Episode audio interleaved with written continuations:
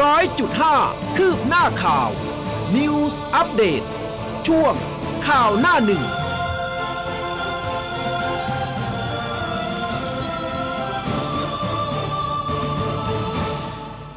อรุณสวัสดิ์คุณผู้ฟังค่ะ ต้อนรับเข้าสู่เช้าวันจันทร์นะคะ 16 พฤษภาคม 2565 เช้าวันนี้คุณผู้ฟังอยู่กับอุ้มกัสมาค่ะ ครับ และผมภูเบศสุนีครับ อรุณสวัสดิ์คุณผู้ฟังทุกท่านนะครับค่ะ วันนี้เป็นวันหยุดราชการหยุดชดเชยอีกหนึ่งวันครับอ่าหยุดชดเชยอีกหนึ่งวันสำหรับอ่าวันวิสาขบูชานะคะ เมื่อวานนี้ใครได้ไปเวียนเทียนบ้างอ่านะคะ ใครเวียนเทียนบ้างนะคะเจอฝนไหมก็ เออเจอเจอฝนหรือเปล่านะคะหรือว่าเวียนเทียนออนไลน์ครับเออนะคะก็บอกกล่าวกันได้นะคะตอนนี้มีไลฟ์ผ่านทาง Facebook นะคะกดไลค์กดแชร์กันได้หรือว่าจะส่งดาวก็ได้นะคะแล้วก็หน้าเว็บไซต์ของเราเหมือนเดิมเลย news 1 0 0 5 m c o t net นะคะรับฟังแล้วก็รับชมได้นะคะ ครับเมื่อวานนี้ผมก็ไปถวายสังฆทานมาอ๋ออนุโมทนาฝกสาทุกท่ด้วยนะธุครับนะคะคุณครับผู้ฟังนะคะ ก็วันนี้เอออากาศร้อนอบอ้าวแต่เช้าด้วย เออนะคะคุณผู้ฟังส่งมาเนี่ย28 องศาจากฉะเชิงเซาโอ้เออคุณผู้ฟังอยู่ที่ไหนนะคะฝนตกหรือเปล่า ร้อนหนาวเป็นอย่างไรบอกกล่าวกันได้ ทั้งในประเทศแล้วก็ต่างประเทศด้วยนะคะครับก็เตรียมตัวกันไว้ด้วยนะฮะช่วงนี้อย่างที่กรมอุตุนิยมวิทยาบอกนะครับเออก็ระมัดระวังฝนจนถึงวันที่ 17 18นู่นแหละใช่ครันะบจริง ๆ เมื่อวานนี้อุ้มก็รอฝนอยู่นะมาแต่ไหมก็แอบดีใจว่าแบบว่าฝนไม่เคลียร์มาผ้าได้หมดตะกร้าโอ้สุดยอดเออสุดยอดเมื่อวานเคลียร์ผ้าได้หมดตะกร้าเลยนะ เพราะว่ากลัวเหลือเกินว่าวันสองวันนี้ฝนจะกระหน่ครับผมำค่ะอามาเริ่มต้นกันที่ประเด็นข่าวจากหน้าหนึ่งหนังสือพิมพ์ไทยรัฐกันนะครับ ฉบับประจำวันจันทร์ที่ 16 พฤษภาคม หลวงปู่แสงอภัยทาน หมอปลา ไม่แจ้งเอาผิด ยันเงิน 57 ล้านอยู่ครบ 2. พระดูแลขอไขก๊อก วัดคุมเข้มมาตรการห้ามผู้หญิงเข้าใกล้ ชาวยโสธรยังติดใจ หลวงปู่แสงให้อภัยทาน หมอปลานะครับ แล้วก็ทีมงาน พร้อมขอให้สิทธิานุสิทธิ์และลูกหลานอภัยทานด้วยเช่นกันครับ ค่ะจาก Daily News ค่ะ แจ้งจับหมอปลาและพวกปลดสองพระใกล้ชิดหลวงปู่แสง ลูกศิษย์เกินจะทนจ้องทำลายพระพุทธศาสนา อนันตชัยหัวหอกกองทัพธรรมปราบมารผจญค่ะครับมีภาพของพลเอกชวลิตยงใจยุทธอดีตนายกรัฐมนตรี ฉลองวันเกิดครบ 90 ปีที่บ้านย่านรามอินทรา โดยจัดนิทรรศการชีวประวัติมีนักการเมืองนักธุรกิจและก็ประชาชนเข้าร่วมอวยพรนะครับพาดหัวเอาไว้บอกว่าเพื่อไทยซักฟอกรัฐบาล ต้านกรกฎาเอ่อต้นกรกฎาคมครับ จุรินทร์โวปชปเฟื่อง ยึด 14 จังหวัดใต้ จัดวันเกิดบิ๊กจิ๋ว 90 ปี ห่วงประเทศจนครับ ค่ะ แนวหน้านะคะพาดหัวเรื่องของโควิด บอกว่าติดเชื้อรายวันรวม ATK 12,186 คน โควิดไทยลดต่อเนื่องค่ะ สาธารณสุขการันตีวัคซีนผลข้างเคียงน้อย ย้ำพ่อแม่พาเด็ก 5-11 ปี ฉีดสร้างภูมิ ยันผู้สูงวัยฉีดเข็ม 3 กระตุ้นภูมิได้ดี ส่วนบิ๊กตู่ย้ำต้องดูแลสุขภาพช่วงฤดูฝนค่ะ ครับเร่งฉีดวัคซีนเด็กนะครับ ติดโควิดทำตับอ่า ติดโควิดทำตับอักเสบ จีนคลายล็อกเซี่ยงไฮ้อนามัยโพลชี้ผู้ปกครองไม่พาเด็กไปฉีดวัคซีนป้องกันโรคโควิด -19 เพราะกังวลอาการไม่พึงประสงค์รุนแรงครับ ค่ะบิ๊กตู่ปลื้มค่ะ ประชุมอาเซียนสหรัฐไทยบรรลุเป้าหมายนะคะ เร่งฟื้นฟูเศรษฐกิจการค้าขายการลงทุน เชิญไบเดนร่วมประชุมเอเปกปลายปีค่ะ ส่วนไพบูลย์ดับฝันเพื่อไทยแลนด์สไลด์ยันพปชรตั้งรัฐบาล เพื่อไทยฝ่ายค้าน จุรินลั่นทวงคืนสส14 จังหวัดใต้ และกกต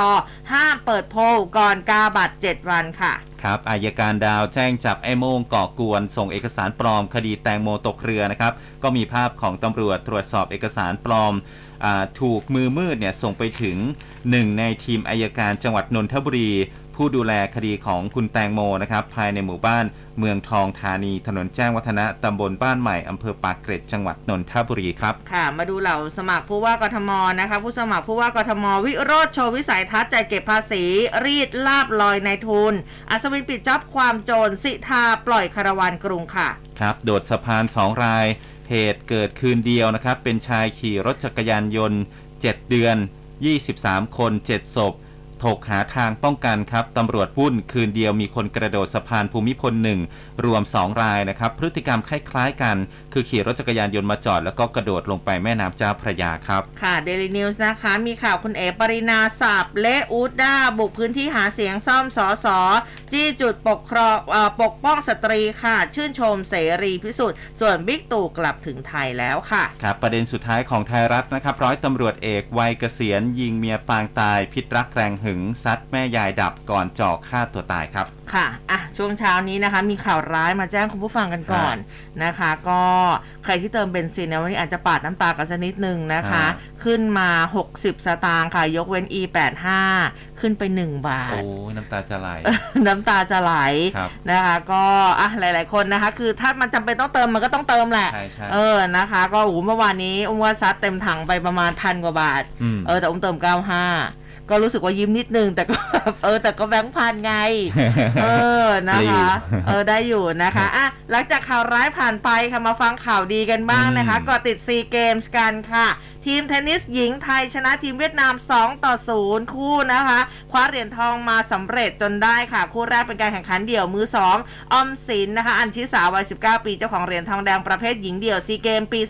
2019 คว้าชัยชนะเหนือคู่แข่งจากเจ้าภาพเวียดนาม 2 ต่อ 0 เซตนะคะ จากนั้นเดี่ยวมือหนึ่งลักลักซิกาคำขำนะคะ หวดสู้กับนักกีฬาจากเวียดนาม 3 เซตแล้วก็เป็นลักซิกานี่แหละที่เฉือนชนะไป 2 ต่อ 1 เซตด้วยนะคะ ซึ่งการแข่งขันครั้งนี้พลเอกประวิตรวงษ์สุวรรณท่านไปให้กำลังใจด้วยแล้วก็ไปอืมเยี่ยมชมด้วยนะคะ ส่วนกีฬาเพาะกายค่ะโอ้โห ยังคว้าเหรียญต่อเนื่องนะคะ 3 เหรียญทอง 4 เกมตามคาดนะคะบ่าวไข่เจียว เอกพลสุขทองแชมป์โลกปี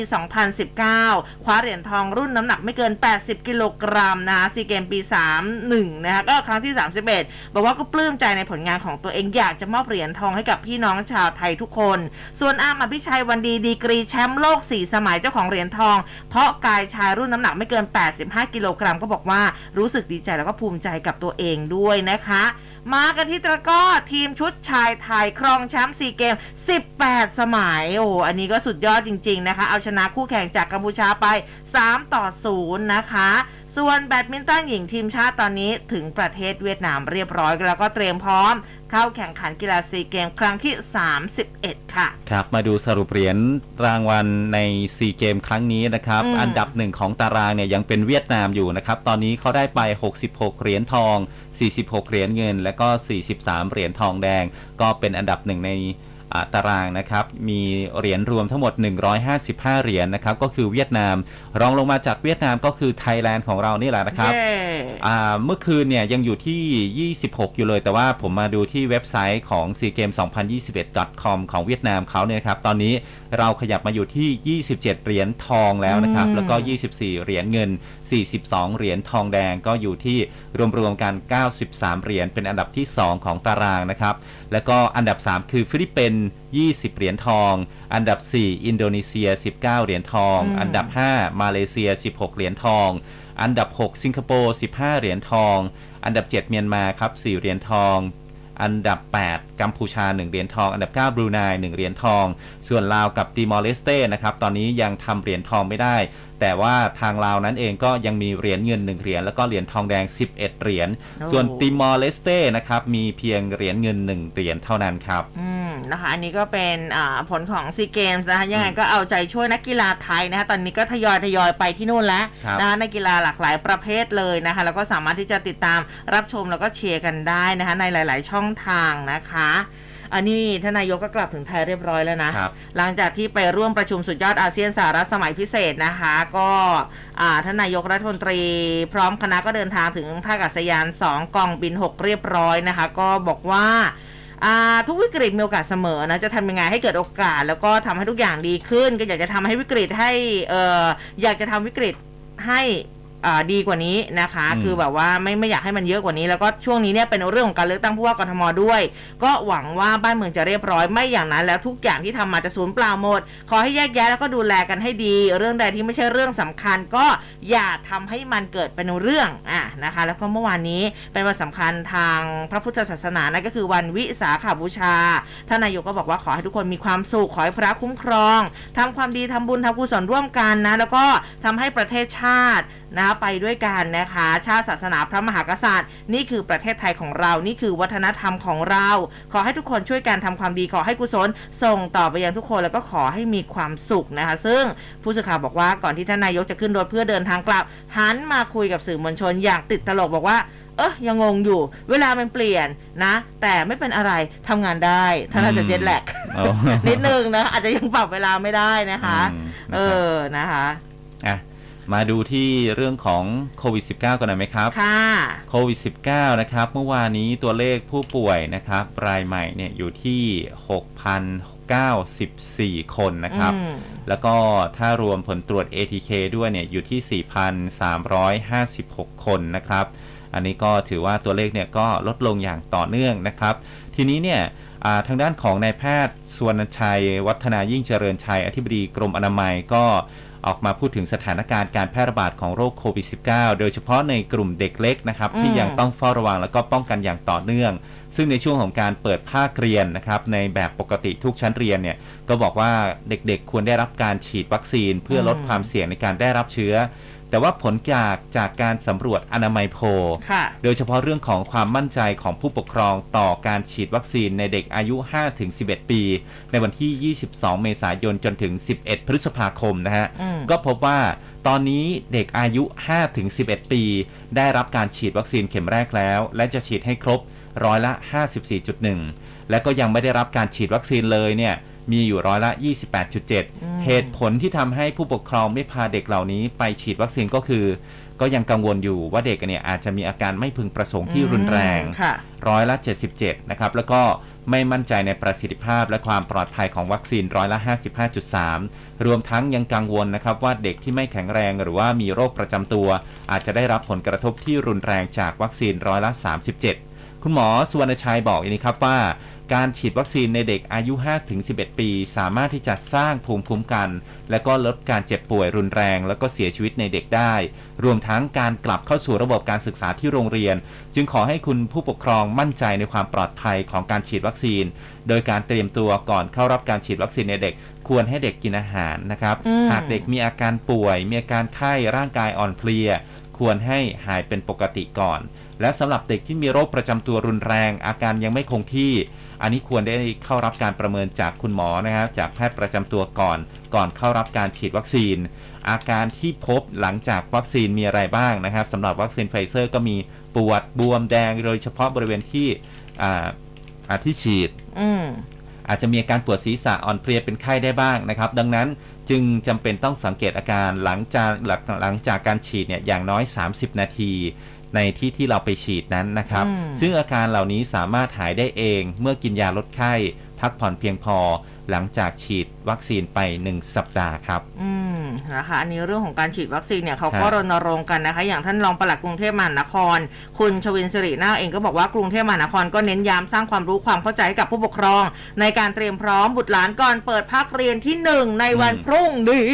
เออใช่พรุ่งเอนี้แล้วอเนาะพรุ่งนี้แล้วนะคะรถติดฝนตกอันนี้รอรุ้นเลยนะ อะไรมันจะเกิดนะคะ แต่ว่าอะไรจะเกิดมันก็ต้องเกิดค่ะอืมในส่วนของการเตรียมความพร้อมของมาตรการเฝ้าระวังป้องกันแล้วก็ควบคุมการแพร่ระบาดโควิด -19 ในโรงเรียนสังกัดกทมค่ะ ข้อแรกเขาบอกว่าเน้นย้ำให้นักเรียนข้าราชการครูและบุคลากรทางการศึกษากทมนะคะบุคลากรของโรงเรียนผู้ปกครองแล้วก็ผู้มาติดต่อราชการ อันนี้ต้องสวมใส่หน้ากากอนามัยหรือว่าหน้ากากผ้าตลอดเวลานะคะ แล้วก็จะได้มีการเว้นระยะห่างในห้องเรียนระหว่างทางเดิน หรือว่าขณะทำกิจกรรมในโรงเรียน การย้ายห้องเรียนอะช่วงรอยต่อ การเหลือเวลาเรียนหรือว่าการพักทานอาหาร ต้องมีการตรวจคัดกรองอุณหภูมิร่างกายนักเรียนข้าราชการครูแล้วก็บุคลากรทางการศึกษา แล้วก็ผู้มาติดต่อราชการทุกครั้งที่เข้ามาในบริเวณโรงเรียนนะคะ แล้วก็ทำความสะอาดพื้นผิวสัมผัสต่าง ๆ ที่ใช้ร่วมกันโต๊ะเก้าอี้ในห้องเรียน สนามเด็กเล่นห้องน้ำลูกบิดประตูอันนี้สำคัญ ตลอดจนอาคารสถานที่แล้วก็บริเวณโรงเรียนอย่างสม่ำเสมอ แล้วก็ต่อเนื่อง แล้วก็จัดให้มีที่ล้างมือด้วยสบู่เจลแอลกอฮอล์แล้วก็น้ำยาฆ่าเชื้อโรคอย่างทั่วถึงนะคะ ซึ่งสำนักอนามัยเขาจะมีการประสานงานกับพยาบาลอนามัยโรงเรียนในทุกศูนย์บริการสาธารณสุขให้เป็นพี่เลี้ยงดูแลมาตรการต่างๆเพื่อให้โรงเรียนเนี่ยปฏิบัติตามมาตรการอย่างเคร่งครัดเอาจริง ๆ แล้วส่วนใหญ่ตอนนี้เนี่ยเด็ก ๆ ก็จะพกเจลแอลกอฮอล์ไปนะอืมนะคะ เหมือนเหมือนเขาเรียกว่าอะไรอะเขาปรับตัวมาละสองปีเขาจะอ่าต้องพกอยู่แล้วนะอย่างหลานอุ้มเนี่ยมีตลอดเลยทำอะไรปุ๊บอะบีบเจลแอลกอฮอล์ละเออนะคะ อันนี้เนี่ยก็ต้องก็ยังไงดีล่ะผู้ปกครองก็ต้องดูแลตรงนี้นิดนึงด้วยนะ แล้วก็ฝากทางโรงเรียนด้วยครับผมอืมอะมาดูที่สถานการณ์โควิดทั่วโลกด้วยนะครับ รองศาสตราจารย์นายแพทย์ธีระวรัฒนารัตน์คณะแพทยศาสตร์จุฬาลงกรณ์มหาวิทยาลัย ก็โพสต์ Facebook นะครับผุงถึงสถานการณ์โควิด -19 ทั่วโลก บอกว่าทั่วโลกเนี่ยตอนนี้ติดเชื้อไปแล้วกว่า 520 ล้านคน เสียชีวิต6ล้าน2แสนกว่าคนนะครับห้าอันดับแรกที่ติดเชื้อสูงสุดนะครับคือไต้หวันออสเตรเลีย เยอรมนี ญี่ปุ่น และก็อิตาลี ส่วนไทยการติดเชื้อใหม่รวมผล ATK แล้วเนี่ย สูงสุดเป็นอันดับ 10 ของโลกนะครับ แต่ว่าก็ยังเป็นอันดับ 4 ของเอเชีย ขณะนี้จำนวนผู้เสียชีวิตสูงเป็นอันดับ 7 นะครับ ส่วนเรื่องของวัคซีนนั้นนะครับ ก็มีการเผยแพร่ผลการศึกษาในวารสารทางการแพทย์ โรคติดเชื้อของสิงคโปร์นะครับเขาบอกว่าสาระสำคัญคือ คนสูงอายุที่ได้รับวัคซีนไฟเซอร์มาแล้ว 2 เข็ม การฉีดเข็มกระตุ้น หรือว่าเข็มที่3นะครับด้วยวัคซีนโมเดอร์นา จะได้รับภูมิคุ้มกันที่สูงกว่าการฉีดกระตุ้นด้วยไฟเซอร์ โดยใช้ขนาดครึ่งหนึ่งของโดสปกติก็คือ 50 ไมโครกรัมนะครับปกติเนี่ยก็ใช้อยู่ที่ร้อยไมโครกรัม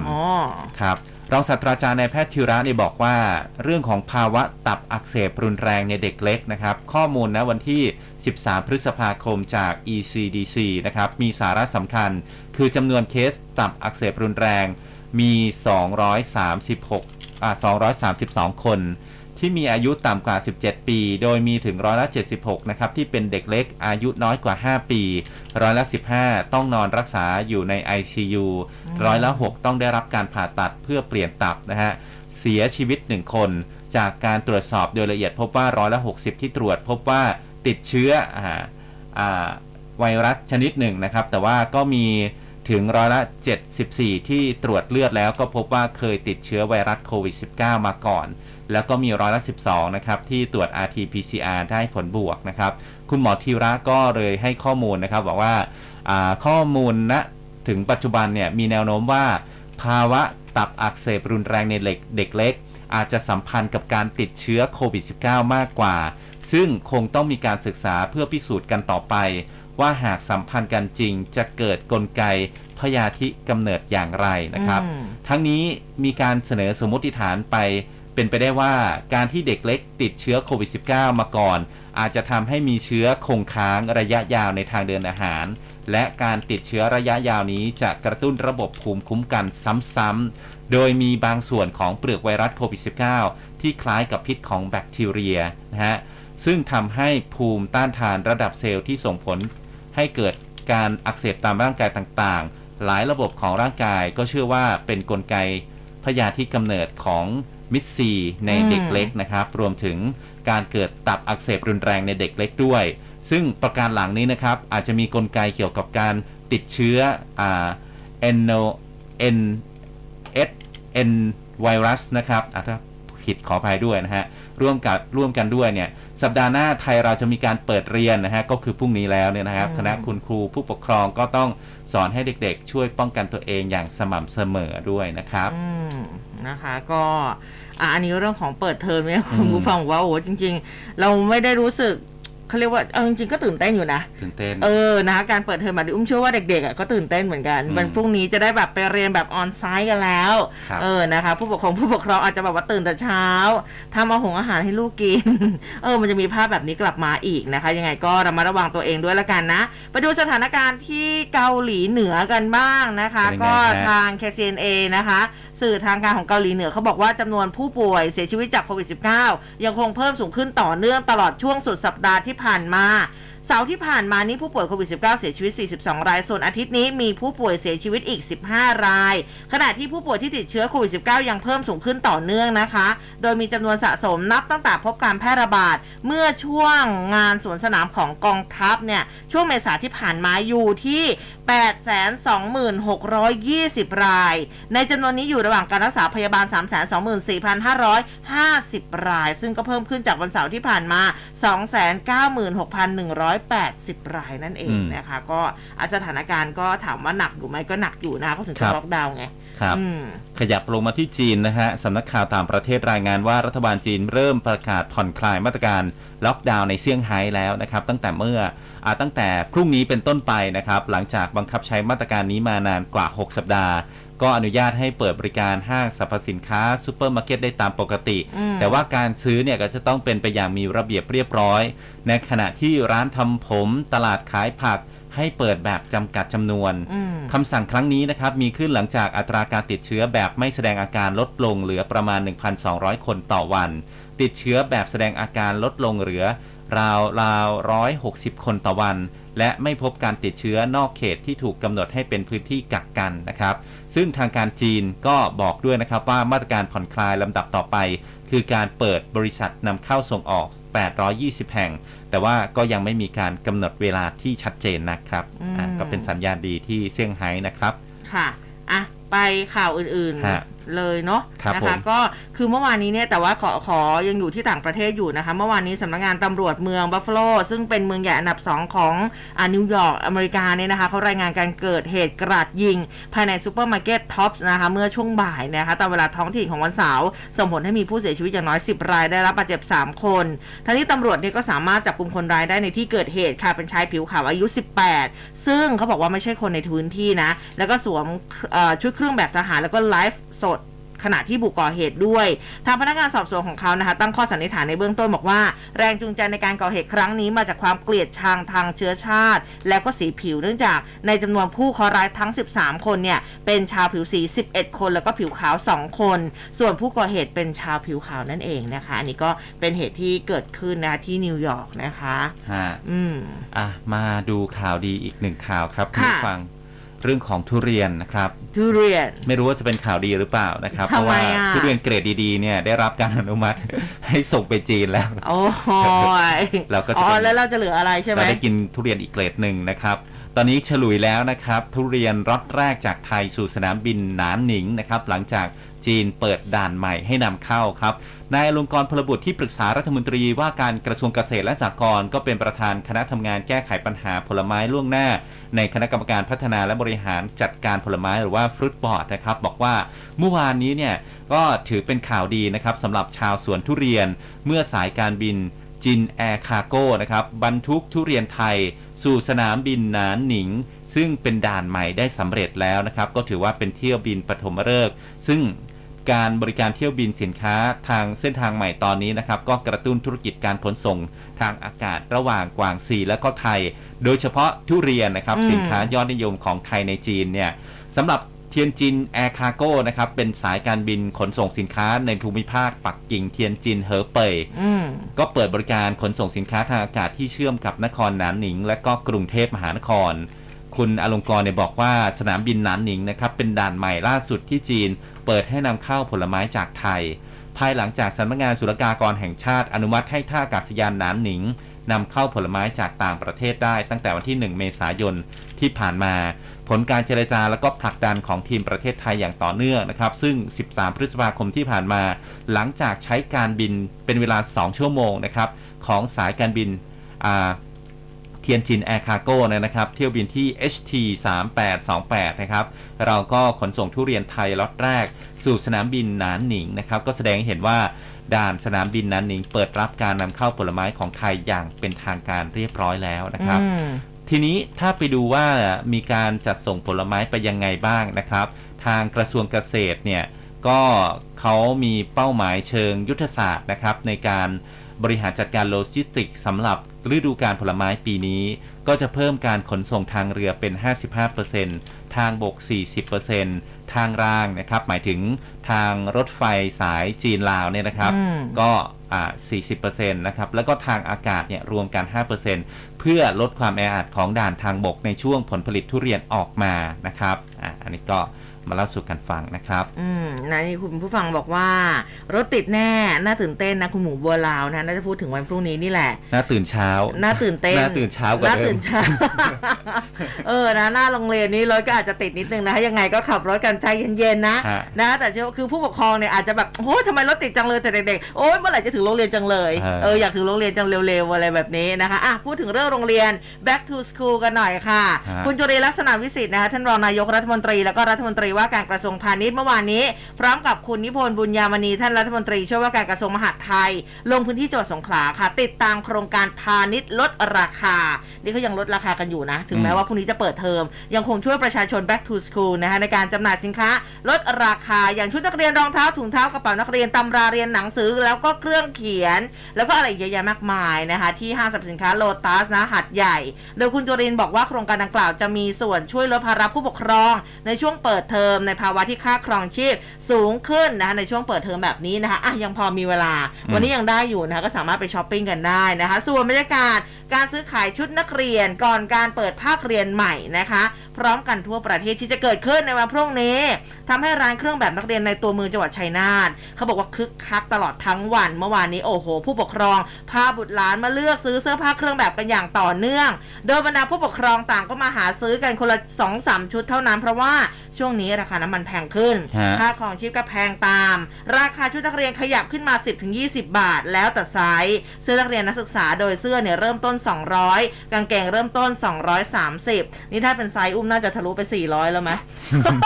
oversize บางทีไปถึงปุ๊บพี่ขาไซส์ใหญ่สุดเท่าไหร่เออมีไหมอะไรแบบนี้ถามก่อนเลย เออนะคะ แล้วก็มีแบบเห็นผู้ปกครองก็บ่นอยู่เหมือนกันนะว่า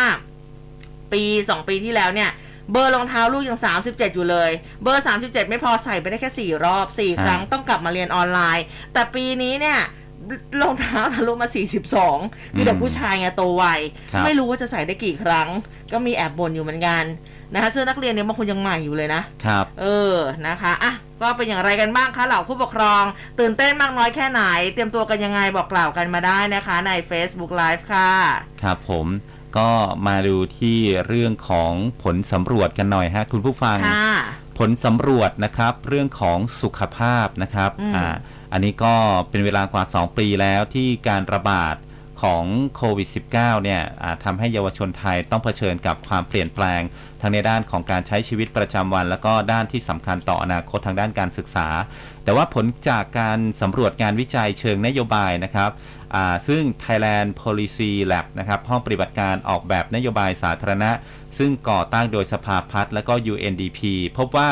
การเรียนออนไลน์ตลอดอืม4เทอมที่ผ่านมาเนี่ยส่งผลกระทบต่อเยาวชนไทยใช่ทั้งร่างกายจิตใจเออแล้วก็สังคม รวมเครียถึดงเครียดรวมถึงสติปัญญาอย่างอืมน่าเป็นห่วงนะครับค่ะงานวิจัยเชิงนโยบายนี้ถูกจัดทำขึ้นมา เพื่อศึกษาเกี่ยวกับ well-being หรือว่าความเป็นอยู่ที่ดีของอืมเยาวชนไทยในช่วงโควิด -19 การสำรวจนี้เกิดขึ้นระหว่างเดือนกรกฎาคมถึงพฤศจิกายนปีที่แล้วนะครับ ซึ่งก็เป็นช่วงที่มีการระบาดระลอกใหญ่ทำให้กระทรวงศึกษาธิการประกาศเลื่อนเปิดเทอมมาแล้ว 2 ครั้งอืมออกคำสั่งให้สถานศึกษาจัดการเรียนการสอนตามความเหมาะสม นั่นก็คือรูปแบบออนไลน์นะครับค่ะก่อนที่จะทำการวิจัยเนี่ยเขามีการไปทำแบบสำรวจความคิดเห็นของเยาวชนไทย พบว่านะครับพวกเขามองเห็นปัญหาใดที่มีความเร่งด่วนควรได้รับการแก้ไขโดยเร็วที่สุด ก็สำรวจพบว่าสุขภาพจิตแล้วก็สุขภาวะ คือหนึ่งในปัญหาที่เยาวชนมองว่าเร่งด่วนแล้วก็สำคัญ ต่อมานะครับทีมวิจัยเขาก็ใช้เครื่องมือ Social Listening นะครับในการ กวาดสำรวจความคิดเห็นเยาวชนไทยบนแพลตฟอร์มโซเชียลมีเดีย โดยปกติเครื่องมือนี้มักจะถูกใช้ในงานธุรกิจต่างอืๆมเพื่อสำรวจความคิดเห็นผู้บริโภค แต่ว่าคราวนี้เอามาใช้กับเยาวชนมาออกแบบเป็นนโยบายนะครับสำหรับให้มันสามารถเข้าถึงความเป็นมนุษย์ แล้วก็เข้าใจความรู้สึกนึกคิดของประชาชนได้อย่างแท้จริงนะฮะคีย์เวิร์ด หรือว่าแฮชแท็กต่างๆ ที่ทีมวิจัยเขาเลือกสำรวจเนี่ยก็มักจะเป็นคำที่เกี่ยวข้องกับ well-being หรือว่าความเป็นอยู่ที่ดีนะครับ อย่างเช่น เครียดไม่มีสมาธิใช่หงุดหงิดเศร้าเหงา ปวดท้องปวดท้องก็มีนะปวดตาก็มีนะฮะก็ปัญหาด้านอ่าเขาเขาก็มีการคัดแยกข้อมูลผ่านการสำรวจเครื่องมือมาเนี่ยนะฮะหนึ่งแสนหนึ่งหมื่นเจ็ดพันเก้าร้อยเก้าสิบเอ็ดข้อความ โดยสามารถจำแนกประเภทสุขภาวะของมนุษย์อ่า ทั้งอ่าที่สมบูรณ์ทั้ง 4 ด้านคือร่างกาย จิตใจ สติปัญญาแล้วก็สังคมออกมา ด้านจิตใจเนี่ย80% key อืม keyword พูดถึงสุขภาวะทางจิตที่ไม่ดีนะครับ ถูกพูดถึงกว่า 930,000 ข้อความเป็นคำว่าเครียดอืมนะฮะเป็น keyword ที่ถูกพบมากที่สุดรองลงมาคือหงุดหงิด ซึมเศร้าแล้วก็คิดมากอืมนะส่วนด้านสังคม 11%เนี่ยเขาบอกว่า ความทุกข์จากการที่ต้องกักตัวอยู่บ้าน หรือว่าอยู่บ้านนานๆทำให้เยาวชนไทยรู้สึกขาดสังคม มี keyword คำว่าเหงาอืมถูกพบมาก ไม่มีเพื่อน โอ้น่าสงสารมาก แล้วก็ครอบครัวนะครับ ต่อมาเรื่องของร่างกายนะครับอะมีนอนไม่หลับนะฮะอืมปวดตาปวดท้อง ส่วนด้านสติปัญญาก็คือkeyword ของเขาคือไม่มีความรู้นะฮะไม่มีความสุขอืมสมาธิสั้นนะครับอืมอันนี้ก็ เอามาเล่าสู่กันฟังนะครับอืมที่จริงผลการวิจัยค่อนข้างที่จะยาวนะครับ แต่ว่าพอถึงเวลาที่เขารับฟังปัญหาแล้วก็ดีไซน์ทางออกนะครับอ่ามากกว่าการสะท้อนปัญหาเดิมเด่นชัดนะครับดูเหมือนว่าโควิด -19 เนี่ยจะขยายช่องว่างเรื่องของความเหลื่อมล้ำให้มากขึ้นกว่าเก่านะฮะก็อาจจะต้องมีทางออกนะครับ ได้เขามีสำรวจ keyword ข้อเสนอของวัยรุ่นอืมว่าให้เสนอยังไงนะฮะเขาบอกว่าอันดับแรกเลยให้เดา ทางออกทางออก ทางออก ยังไงดี เลิกเรียนออนไลน์อ๋ออเออเพราะว่าเปิดเรียนปกติ เออ จริงนะปคะฏิรูปการศึกษานี่ไงนี่ไงเดี๋ยวพรุ่งนี้ละลดการบ้านให้ด้วยพรุ่งนี้น้องคงจะแบบว่ารู้สึกว่าเออแฮปปี้เอาจริง ๆ นะคะใช่เพราะว่ามันเหมือนกับแบบคือบางทีเรียนออนไลน์มันเหมือนกับเราถูกตีกรอบอยู่ไงมเออแล้วคะแล้วก็คือมองแต่จอคอมอะไรหลายๆอย่างมันเครียดมันไม่ได้แบบเออมันใช่มันเครียดนะไปเล่นกีฬากีฬานี่บางคนเป็นแบบนักกีฬานักกีฬาเนี่ยเขาก็แบบ เออ มันก็ส่งผลเหมือนกันนะ ไม่ได้ไปซ้อมไม่ได้ทำอะไรเยอะแยะมากมาย เออแต่สนามเด็กเล่นบางแห่งก็ยังไม่เปิดเลยนะ แบบอืม ในในที่สาธารณะ ไม่แน่ใจเหมือนกันนะคะอืมว่าของโรงเรียนนี่มีมาตรการอะไรยังไงบ้างนะคะอะแต่ว่าตอนนี้เนี่ยเดี๋ยวไปพักกันสักครู่ค่ะ กลับมา เรามีสิ่งดีๆ มานำเสนอคุณผู้ฟังกันอีกแล้วค่ะ ครับ เอาใจวัยรุ่นทุกยุค ย่อยข่าวให้สั้น ทันทุกกระแสทางทวิตเตอร์ รวดเร็วตลอดทั้งวัน Follow ที่ @news 1005 FM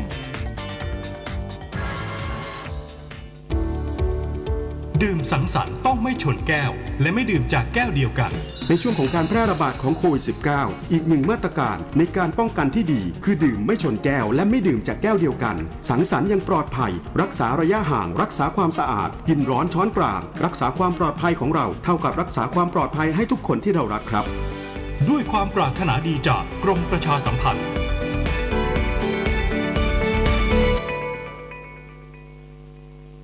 เครื่องเล็มหญ้าออโตแม c ALT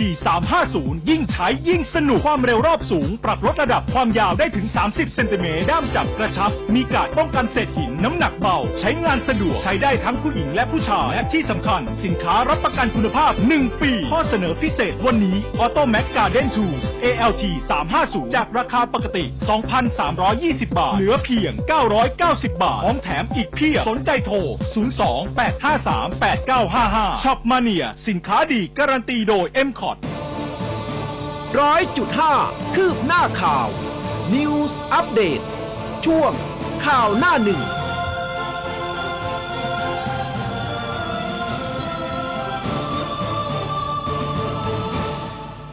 เอาละค่ะ ช่วงนี้เราก็มีสิ่งดีๆ มานำเสนอคุณผู้ฟังกันอีกแล้วนะคะหลังจากครับที่อุ้งก็เชื่อว่าหลาย ๆ คนเนี่ยก็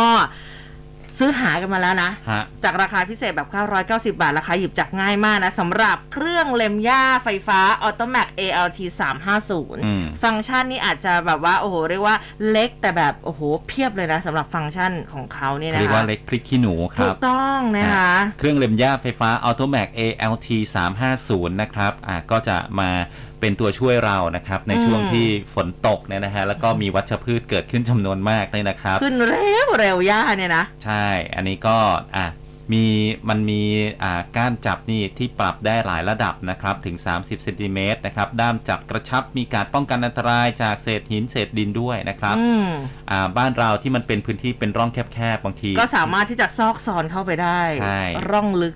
คือที่สำคัญมันใช้อ่าเส้นเอ็นไง มันไม่ได้เออใช้ใบมีดที่เป็นเหล็กนะถูกฮะต้องมันก็จะปลอดภัยกว่านะครับ ใช่ค่ะ ใช้ได้ทั้งคุณผู้หญิงแล้วก็คุณผู้ชายด้วยนะคะแล้วก็ส่วนใหญ่นี้แฟนๆของเราเนี่ยเป็นคุณผู้หญิงซะส่วนใหญ่ฮะเออนะคะมันใช้งานง่ายเพราะว่าน้ำหนักก็เบาด้วยครับใช้ง่ายที่สุดคือใช้สามีไปตัดเออชอบชอบชอบเออเออเอออัอันนี้ดิฉันชอบดิฉันซื้อโอเคอ่ารับประกันคุณภาพ 1 ปีนะฮะ คุณผู้ฟังนะฮะแถมเออแถมเส้นเอ็นเลมย่าให้ด้วย 2 ชุดนะครับอะใช้งานหนักไม่ต้องกลัวเรามีของเสน่ห์ให้ มันจำเป็นต้องมีอะไรนะครับเออทุกอย่างนะฮะใช้ไปใช้มามันก็จะเสื่อมสภาพตามกาลเวลา เพราะฉะนั้นถูเรากต้องแถมให้ก่อนนะครับค่ะแล้วก็มีชุดช้อนช้อนส้อมพรวนดินหนึ่งเออคู่นะฮะตัดหญ้าเสร็จก็ไปทำสวนกันต่อใช่แล้วจูงมือกันนะครับไปนะสามีภรรยานะคะฮะปกติ 2,320 บาทขายให้เพียงนะฮะเหลือเพียง990 บาทถูกนะฮะถูกมากนะครับ 990 บาทเท่านั้นเองนะฮะ คุณผู้ฟังก็น่าจะจำเบอร์ได้แล้วนะครับ แต่ว่าย้ำให้อีกทีหนึ่งอยากจะย้ำอยากจะย้ำ853 8955 02 853 8955 Shop Mania สินค้าดีการันตีโดย m c o t ครับ อ่า แล้วก็เดี๋ยวจะการันตีโดยคุณผู้ฟังด้วยนะครัคุบณผู้ฟังของเรานี้หลายคนก็ออโตแม c การ์เดนนี้อยู่ในอืมมือเรียบร้อยแล้วนะคะอะ มาสำหรับในช่วงนี้นะคะ มาพูดถึงความคืบหน้าคนละครึ่งเฟส 5 กันหน่อยเป็นหยังไงลายๆคนบ้างก็รอดูแม่เสียงอ่อนใช่นะปลัดกระทรวงการคลังนะ คุณกฤษดาจีนวิจารณะเขาบอกว่าอยู่ระหว่างพิจารณานะครับ นะ การออกโครงการคนละครึ่งเฟส 5 เนี่ยกำลังรอสรุปรายละเอียดอยู่ ว่าต้องใช้เงินในโครงการเท่าไหร่นะ ซึ่งกระทรวงการคลังเขาจะต้องขอดูรายละเอียดแล้วก็ผลกระทบต่อฐานะการคลังให้ชัดเจนนะคะเขาบอกว่าก่อนหน้านี้การใช้เงินในโครงการคนละครึ่งเฟส 5 นี่ก็จะมาจากพรกให้อำนาจกระทรวงการคลังเนี่ยนะกู้เงินเพื่อแก้ไขปัญหาเยียวยา แล้วก็ฟื้นฟูเศรษฐกิจและสังคมที่ได้รับผลกระทบจากการระบาดของโควิด -19 วงเงินนี้5แสนล้านเลยนะคะตอนนี้เหลือ 70,000 บาทฮะเจ็ดหมื่นเองเหรอหืมอาจจะไม่เพียงพอนะคะตัวเลขผิดหรือเปล่าเนี่ย แล้วก็จำเป็นต้องล้านมีหรือเปกาล่ารแล้วมีการกู้มาเพิ่มเติมหรือไม่นะคะ เผยโครงการทั้งหมด 4 เฟสใช้งบประมาณไปแล้ว 2.22 แสนล้านบาท เมื่อสักครู่นี้น่าจะเป็น 70,000 ล้านนะอืมนะคะ ก็ รอกันสักนิดนึงนะสำหรับคนละครึ่งเฟส5หครัลายบๆคนรอคอยนะคะ ก็รออีกสักนิดนึงนะคลังเขากำลังเร่งพิจารณาอยู่นะคะนี่ก็มีอ่าทางด้านหอการค้าไทยเนี่ยประธานสภาหอการค้าไทยคุณสนั่นอังคุบลกุลก็พยายามที่จะกระตุ้นภาครัฐอยู่นะครับว่าอืมเออก็น่าจะเร่งออกได้แล้วแหละ คนละครึ่งช่วยประชาชนก่อนที่จะสุดหนักไปมากกว่านี้นะครับใช่ค่ะอืมเออนะคะอะ นี่ คุณนนท์น้ำหวานทักทายทีมงานข่าวหน้าหนึ่ง ฟังอยู่พระโขนงร้อนอบอ้าว ส่วนใหญ่วันนี้คุณผู้ฟังจะบอกว่าร้อนอบอ้าวนะคุณภูเบศรใช่ในขณะที่อ่าเจ้าหญิงซาตานนะครับแหม่ค่ะชอบชื่อจังเลยนะเหมือนนิยายนะฮะก็บอกว่าอยู่ที่ภูลมโลนะรายงานตัว 30 องศาอืโอ้มภูลมโลยัง 30 เลยอะเออวันนี้ร้อนนะหลายพื้นที่เลยนะคะคุณนี่ชุมถ้าชร้นอนเองมากอย่างนี้ระวังฝนตกแบบใช่แล้วมันหนักนะ คุณชุมชนบอกว่าเออคือเมื่อวานช่วงเย็นเนี่ยฝนตกลงมาสู้หนึ่งดีใจนะคะ ก็มีได้เต้นแอโรบิกบ้างแต่ว่าอากาศร้อนมากเดิน แค่เดินไปเดินมานี่บอกว่าเหงื่อไหลเป็นถังแล้วบอกว่าลุ้นอากาศเออ เย็นนี้อีกนะคะ เดี๋ยวยังไงช่วงท้ายรายการนะ สายฟ้าครับ พยากรณ์ทำมาลุ้นกันนะคะอ่าจังหวัดแพร่ก็ร้อนครับ อบอ้าว คุณทัดชัยบอกเข้ามานะครับอืมนะคะ ก็ยังไงรักษาสุขภาพกันด้วยนะคะฮะอะไปกันเรื่องของกกตกันไหมคุณ ครับ คุณเดี๋ยวอะเดี๋ยวคุณคุณเพอเดี๋ยวร์เจอะไรมคุณเพอร์เจมบอกว่าชอบเสียงหัวเราะของคุณอุ้ม อ๋อ ใช้สามีไปตัดใช่ไหมเออเอออ๋อจริง ๆ เนี่ยก็เล่นมุกนี้ก็บ่อยอะแต่ว่าก็จริง ๆ ไงนะคะก็เป็นกิจกรรมยามว่างของครอบครัวนะคะเออเดี๋ยวถ้าเป็นเป็นของครอบครัวทำไม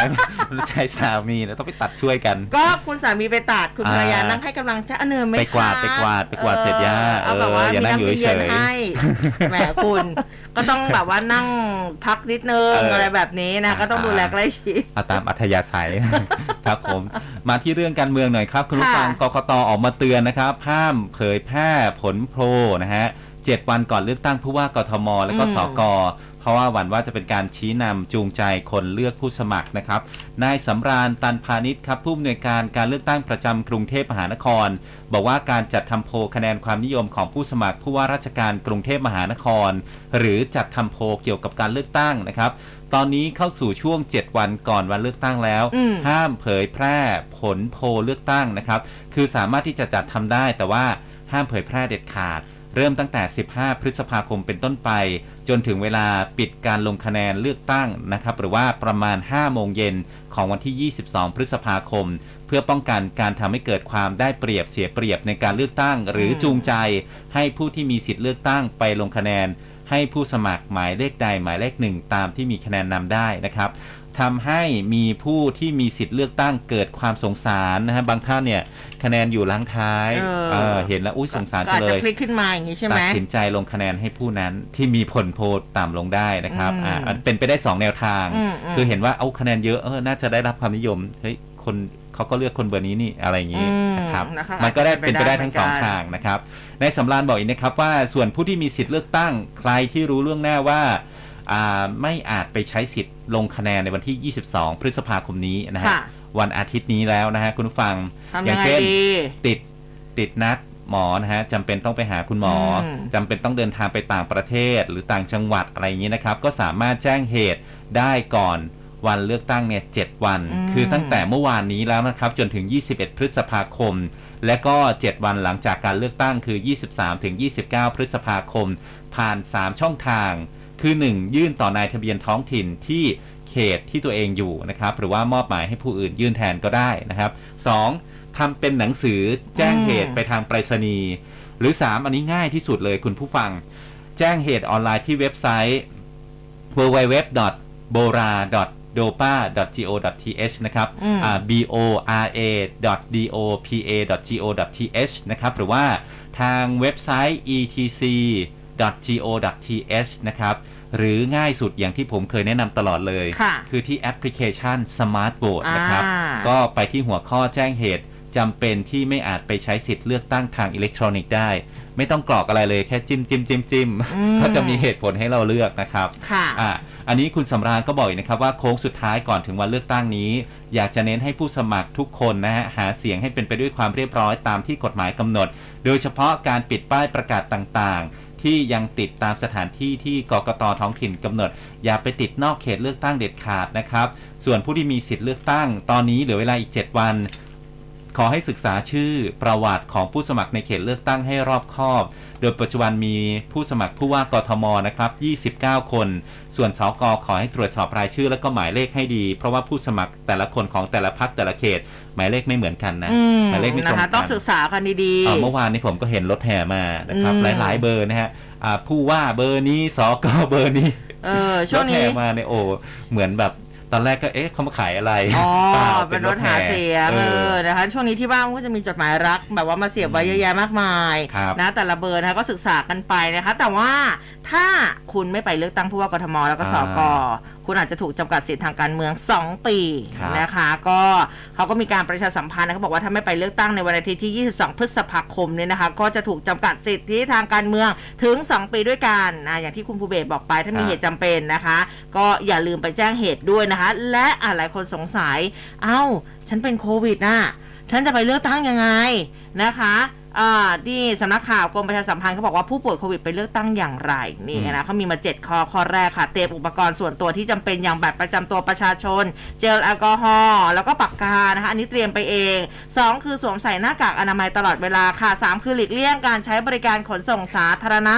แนะนำให้เดินเท้าฮะเดินเท้าเลยเหรอหรือใช้รถยนต์ส่วนตัวนะคะอันนี้รถยนต์ส่วนตัวนี่อาจจะโอเค แต่ว่าโอ้โหเดินเท้าคือถ้าใกล้บ้านก็โอเคแหละ แต่ถ้าไกลบ้านก็อาจจะไม่ไหวนะคะ แล้วก็เว้นระยะจากผู้อื่นอย่างน้อย 1 เมตร รวมถึงเข้าคูหาที่จัดไว้สำหรับผู้ป่วยโควิด -19 เท่านั้นอืมนะแต่ละคูหาเนี่ยนะคะ แต่แต่แต่ละที่เนี่ยเขาต้องเตรียมเอาไว้ แล้วก็ทำการหย่อนบัตรด้วยตนเอง ภายใต้การกำกับดูแลของเจ้าหน้าที่ และสุดท้ายค่ะเมื่อเสร็จจากการเลือกตั้งให้กลับเข้าที่พักทันทีครับอ่านะคะ ก็ผู้ป่วยโควิดก็ยังคงสามารถที่จะไปเลือกตั้งได้นะ แต่ว่าก็นี่แหละตามแนวเลยนะคะ ตามแนวที่บอกไว้นะคะฮะก็อุ้ยถ้าคุณบอกว่าถ้าเดินไปไม่ไหวเนี่ยยังไงถ้ามันหนักมากก็ไม่ไปอ๋อนะอ๋ออ๋อค่ะค่ะอันนี้อันนี้เข้าใจนะคะแต่แต่ว่าอย่าลืมไปไปไปลงด้วยนะว่าแบบอืมสาเหตุที่เราไม่ได้ไปเพราะอะไรครับเอผมอนะคะอะทีนี้ไปดูอ่าผู้สมัคร ท่านต่างๆนะครับโอ้ที่เมื่อวานนี้ก็คึกคักอีกแล้วเดินสายคือช่วงนี้เป็นโค้งหาเสียงสุดท้ายจริงๆนะคะใช่ครับอะไปเหนื่อยดูแค่ไหนก็จะอดทนพลตำรวจเอกอัศวินขวัญเมืองค่ะผู้สมัครว่ายัอิงไงสระเบอร์ 6 นะครับ ที่ท่านก็ปฏิเสธที่จะไปร่วมเวทีต่างๆ ของอืมสื่อมวลชนนะครับ แต่ว่าจะไปเน้นในการปราศัยนะค่ะฮะเปิดเวทีปราศัยแบบอ่าหลาย ๆ พื้นที่ต่อเนื่องนะครับ เมื่อวานนี้ก็วันที่ 3 แล้วนะครับ เนื่องจากว่าที่ผ่านมาเนี่ยบอกว่าลงพื้นที่หาเสียงมาพอสมควรแล้วอืมอาจจะยังลงพื้นที่ได้ไม่ครอบคลุมนักนะครับ ดังนั้นการบอกกล่าวนโยบายผ่านการจัดเวทีปราศัยเพิ่มเติมด้วยเนี่ยจะทำให้ประชาชนเข้าถึงนโยบายได้มากขึ้นอืมพลตำรวจเอกอัศวินบอกนะครับว่าการที่ไม่ได้ไปร่วมเวทีดีเบตในช่วงนี้เนี่ยเพราะว่าติดงานนะฮะลงพื้นที่หาเสียงที่ผ่านมาพยายามไปร่วมต่อเนื่องเกือบ 10 ครั้งแล้ว แต่ว่าตอนนี้คือไม่ทันจริง ๆ จึงไม่ได้ไปร่วมดีเบตก็ต้องขอโทษทุกเวทีที่เชิญและก็ปฏิเสธด้วยสำหรับการจัดเวทีปราศัยวันสุดท้ายนะครับพลตำรวจเอกอัศวินจะเป็น 20 พฤษภาคมนี้ที่ลานคนเมือง ศาลาว่าการกรุงเทพมหานคร แล้วก็จะมีการเปิดตัวทีมบริหารของพลตำรวจเอกอัศวินด้วยนะครับอืมอ่านะฮะเดี๋ยวก็รอติดตามกันนะครับ ค่ะอะนี่ดิฉันก็อาจจะใครมอง Facebook นี่ เอ๊ะทำไมดิฉันฮะทำอะไรอยู่ อ๋อ พอดีคุณผู้ฟังบอกว่า ขอเบอร์เครื่องตัดหญ้าอีกครั้งครับ จดไม่ทันเอาได้เลยย้ำกันครับอีกทีนะคะ 028538955 028538955 Shop Mania สินค้าดีการันตีโดย m c o t นั่นเองครับนะคะโทรได้เลยนะครับ ใช่ค่ะ 24 ชั่วโมงนะคะ อะ มากันที่คุณสกลทีกันบ้างฮะก็บอกว่าอ่า ช่วงสัปดาห์สุดท้ายของการเลือกตั้งหลังจากที่เปิดปราศัยครั้งแรกไป 13 พฤษภาที่ผ่านมาก็บอกว่าดีใจมากเลยนะอืมมีคนมาสนับสนุนเยอะเลยนะคะ แล้วก็ยอมรับว่ามีการแข่งขันกันอย่างดุเดือด ป้ายหาเสียงถูกทำลายนะคะ ถูกนำไปซ่อนบ้างก็มี มีการปล่อยข่าวต่างๆ แต่ว่าสำหรับเรื่องของตนเองมั่นใจว่าไม่เคยมีเรื่องเสียหายหรือว่าเสื่อมเสียใดๆ สิ่งที่อาจจะมีคนนำไป discredit ก็จะมีแค่เอ่อเรื่องของการอ่าที่เป็นแกนนำกปปส ก็ยืนยันไม่เคยเสียใจกับเรื่องในอดีต ทั้งนี้จะมีการปราศัยใหญ่อีกครั้งหนึ่งนะคะ 20 พฤษภาคมนี้ที่วงเวียนใหญ่อืมอืมนะครับ ส่วนอาจารย์เอสุชัชวีนะครับ เมื่อวานนี้ก็อ่าก็เป็นเขาเขาได้ฉายาด้วยนะอ่าไอรอนแมนอ๋อเพราะว่าหลงใหลในซูเปอร์ฮีโร่ไอรอนแมนนะฮะอืมค่ะใครใครที่อ่าเคยเห็นอาจารย์แบบไลฟ์สดบ่อยๆเนี่ยเขาจะเห็นอืมไอรอนแมนเนี่ยอยู่ด้านหลังนะครับอืมก็ค่ะเชื่อว่าอ่ามีความ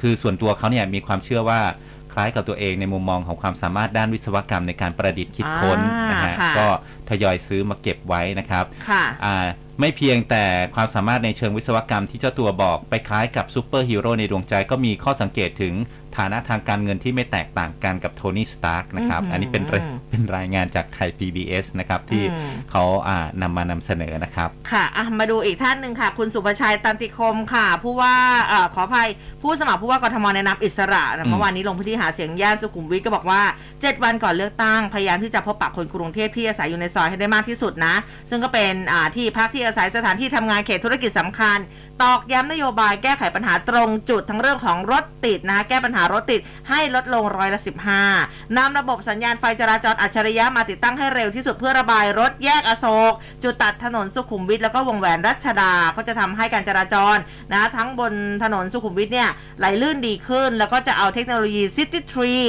นะคะเครื่องกรองฝุ่นละออง PM 2.5 มาติดตั้งบนถนนสุขุมวิทด้วย เออนะคะอะเดี๋ยวก็รอดูกันครัต่อบไปนะคะ อีกท่านหนึ่งนาวากาตรีสิทธาธิวารีคค่ะรับอ่าผู้สมัครจากอ่า พักไทยสร้างไทยนะครับ ก็บอกว่าสิ่งที่จะเกิดขึ้นต่อจากนี้คือประชาชนจากทุกจังหวัดทุกภูมิภาคของไทยมารวมตัวกัน วันนี้มีหลายกลุ่มมีพ่อค้าวัยรุ่นศิลปินนักแสดงวินมอเตอร์ไซค์ น้องคนรุ่นใหม่ได้เป็นเจ้าของธุรกิจของตัวเอง แล้วก็มีพี่น้องกลุ่ม LGBT อืมแสดงความคิดเห็นหลากหลายทางเพศ ไม่ใช่เรื่องผิดปกติ และทุกคนอยู่ในสังคมต้องยอมรับว่ามีความหลากหลายนะครับ อันนี้ก็พยายามที่จะเน้นว่าทุกคนนั้นจะมีสิทธิ์มีเสียงในพื้นที่กรุงเทพมหานครนะครับ แล้วก็ยังพูดถึงพูดย้ำเรื่องของการเลือกของอาเลือกคุณสิทธาได้สุดารัตน์จริงไหมนะครับอืมคุณอ่าสิทธาก็บอกว่าก็จริงนะ คุณหญิงสุดารัตน์เนี่ยเป็นประธานพักก็ ตัวเองเนี่ยมาลงเลือกตั้งผู้สมัครผู้ว่ากทมคุณหญิงสุดารัตน์ก็มาให้คำปรึกษาให้คำแนะนำอยู่แล้ว แต่ไม่ได้คุณหญิงสุดารัตน์คนเดียวนะครับ แต่ว่าได้ทุกภาคส่วนอืมทั้งนักการเมืองท้องถิ่นอีก 76 จังหวัด แล้วก็ได้พี่น้องพ่อแม่คนกรุงเทพเนี่ยมาคอยช่วยเหลือดูแลประชาชนมาตลอดนะครับ ทั้งค่ะ50 เขตด้วยว่าอย่างนั้นครับค่ะนี่ คุณผู้ฟังคุณอีซี่แคมป์พูดถึงเรื่องเครื่องเล็มหญ้าทำไมยังอยู่ฮะที่เครื่องเล็มหญ้าใช้สามีตัดคุณอุ้มอย่างพวกเรานี่น่าจะร้องไห้มากกว่านะคะที่ฉันอ่านแล้วที่ฉันที่ขำเลยอะเออนะคะ มันไม่ได้ดั่งใจใช่ไหมอะไม่ได้ดังใจยังไงหรือไม่มี เดี๋ยวนะดิฉันจะตีคุณแน่นะคุณภูเบศอะ มาที่พักอื่นๆกันมางแหมไปไม่ถูกเลยเนี่ยนะเมื่อวานนี้คุณจุลินลักษณะวิสิทธิ์นะคะท่านรองนายกรัฐมนตรีแล้วก็รัฐมนตรีว่าการกระทรวงพาณิชย์ ในฐานะหัวหน้าพักประชาธิปัตย์ก็บอกในการสัมมนาสสภาคใต้ตัวแทนสาขาพักภาคใต้ เพื่อกำหนดกลยุทธ์และเป้าหมายในการเลือกตั้งที่จังหวัดสงขลาอืมบอกว่าแม้ว่าการเลือกตั้งที่ผ่านมาพรรคจะได้สอ สอสอภาคใต้เนี่ยเพียงแค่ 23 ที่นั่งแต่นะคุณจุรินทร์บอกว่าการเลือกตั้งครั้งหน้ามั่นใจว่าพรรคเนี่ยจะมีสสภาคใต้ 30-40 ที่นั่งนะคะแล้วก็จะทำให้ประชาธิปัตย์ comeback อย่างแน่นอนนะบอกว่าขอให้อย่าท้อแท้นะคะแล้วก็อย่าสิ้นหวังนะในทุกวิกฤตมีโอกาสเสมอ แล้วก็มีการเปิดตัวนะคะผู้สมัครสสสงขลาครบทั้ง 9 เขตด้วยครับเออนะคะ อะเดี๋ยวนี้ช่วงนี้เราพักกันสักครู่หนึ่งฮะคุณผู้ฟัง ได้ค่ะ กลับมาตรวจสอบสภาพอากาศวันนี้จะเป็นยังไงกันบ้างครับ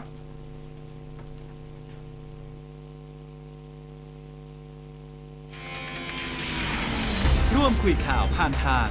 468 3999 และ Official Line at mcot news m c o t Radio Network พร้อมด้วยเครือข่ายคลื่นวิทยุ FM ทั้งในกรุงเทพและทั่วภูมิภาค รวม 47 สถานี ในการออกอากาศครอบคลุมทั่วประเทศ m c o t Radio Network พร้อมด้วยการบริหารคลื่นความถี่ บุคลากรและสิ่งอำนวยความสะดวกที่ครบจบในหนึ่งเดียว m c o t Radio Network พร้อมด้วยจุดแข็งของธุรกิจวิทยุที่มีเครือข่ายครอบคลุมทั่วประเทศ ผนวกกับความร่วมมือของพันธมิตรในการพัฒนาเครือข่ายโดยไม่หยุดนิ่ง m c o t Radio Network พร้อมด้วยการทำหน้าที่เป็นสื่อกลางในการเสนอข้อมูล ข่าวสารที่ถูกต้องเที่ยงตรงมากกว่า 7 ทศวรรษ m c o t Radio Network พร้อมเป็นผู้นำเสนอเนื้อหาที่น่าเชื่อถือเที่ยงตรงและรวดเร็วร้อยจุดห้าคืบหน้าข่าว News อัปเดตช่วงข่าวหน้าหนึ่ง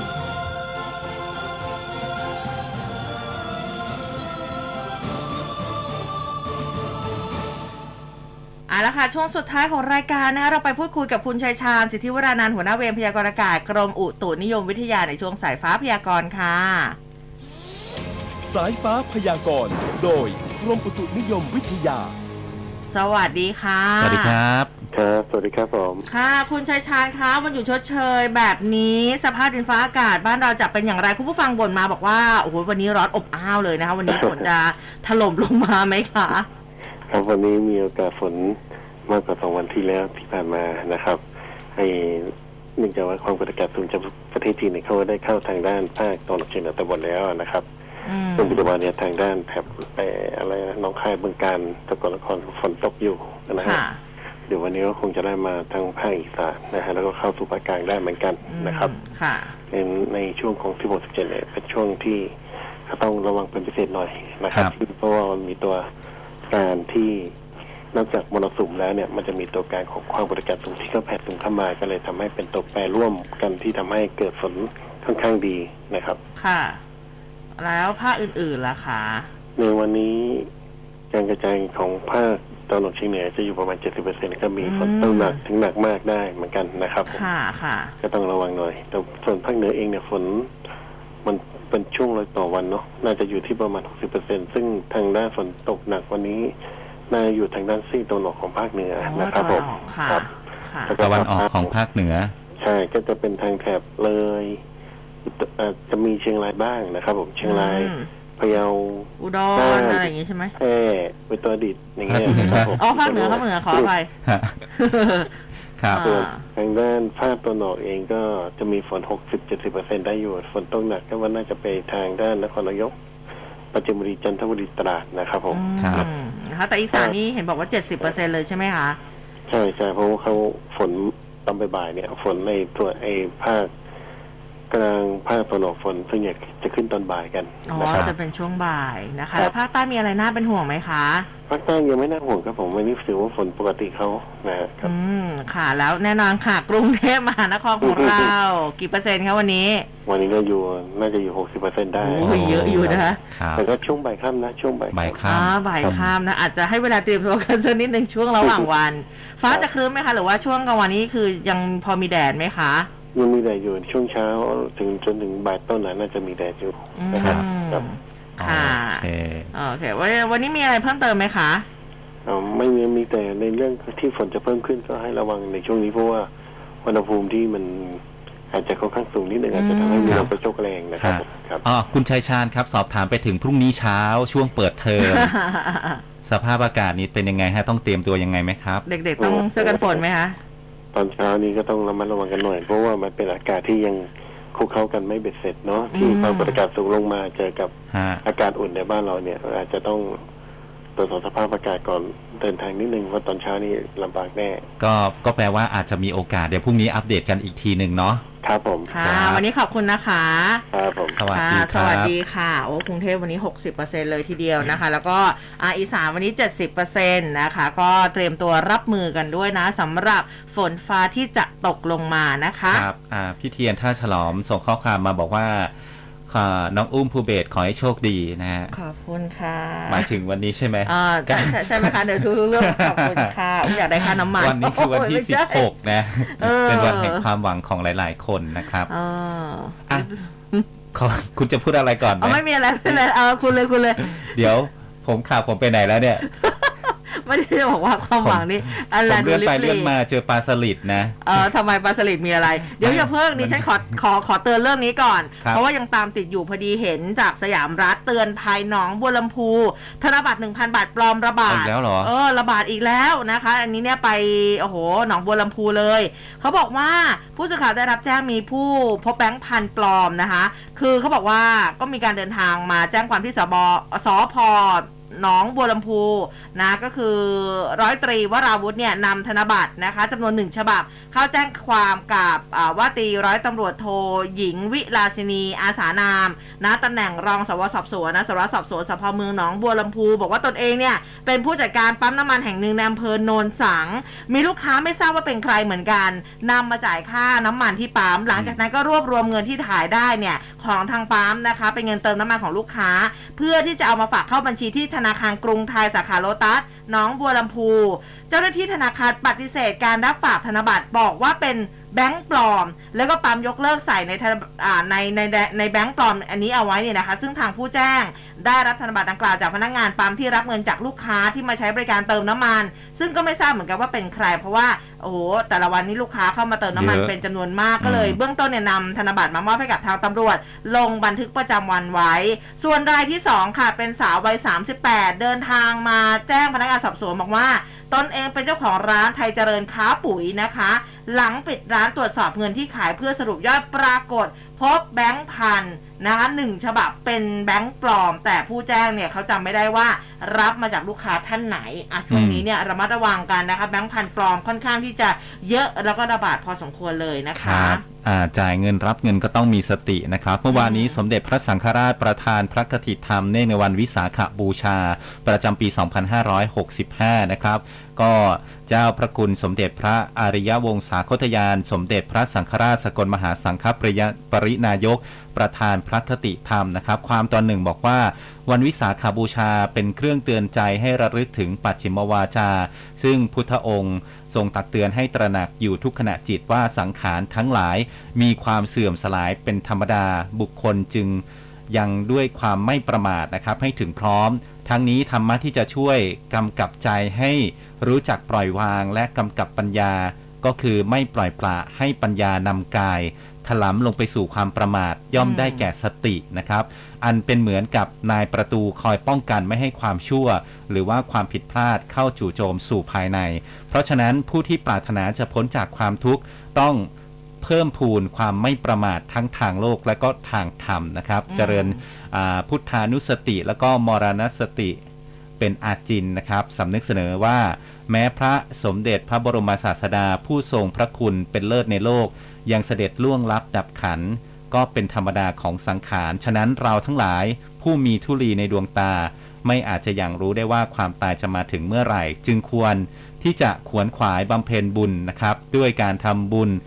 บริจาคทานรักษาศีลอบรมเจริญภาวนา เพื่อประโยชน์สุขในปัจจุบันและก็เบื้องหน้าด้วยครับ อืม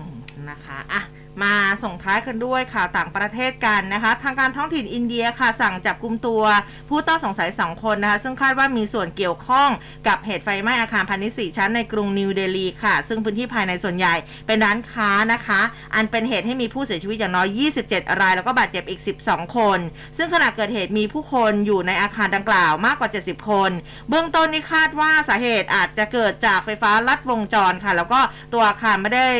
รับการรองรับ มาตรฐานนะของการป้องกันไฟนะคะ แล้วก็ทางการสั่งเปิดสอบสวนผู้ต้องสงสัย เพื่อหาสาเหตุที่แท้จริงของเหตุไฟไหม้ครั้งนี้แล้วนะครัคะบอือะมวันนี้เวลาหมดแล้วนะครับ ขอบคุณคุณผู้ฟังทุกท่านที่ติดตามรับฟังนะครับอะอะพรุ่งนี้นะมาเจอเจอกันวันเปิดเทอ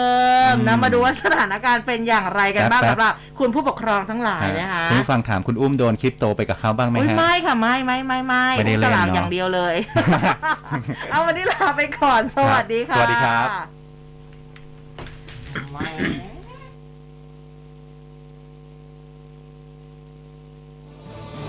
ร้อยจุดห้าคืบหน้าข่าว News อัปเดตช่วงข่าวหน้าหนึ่ง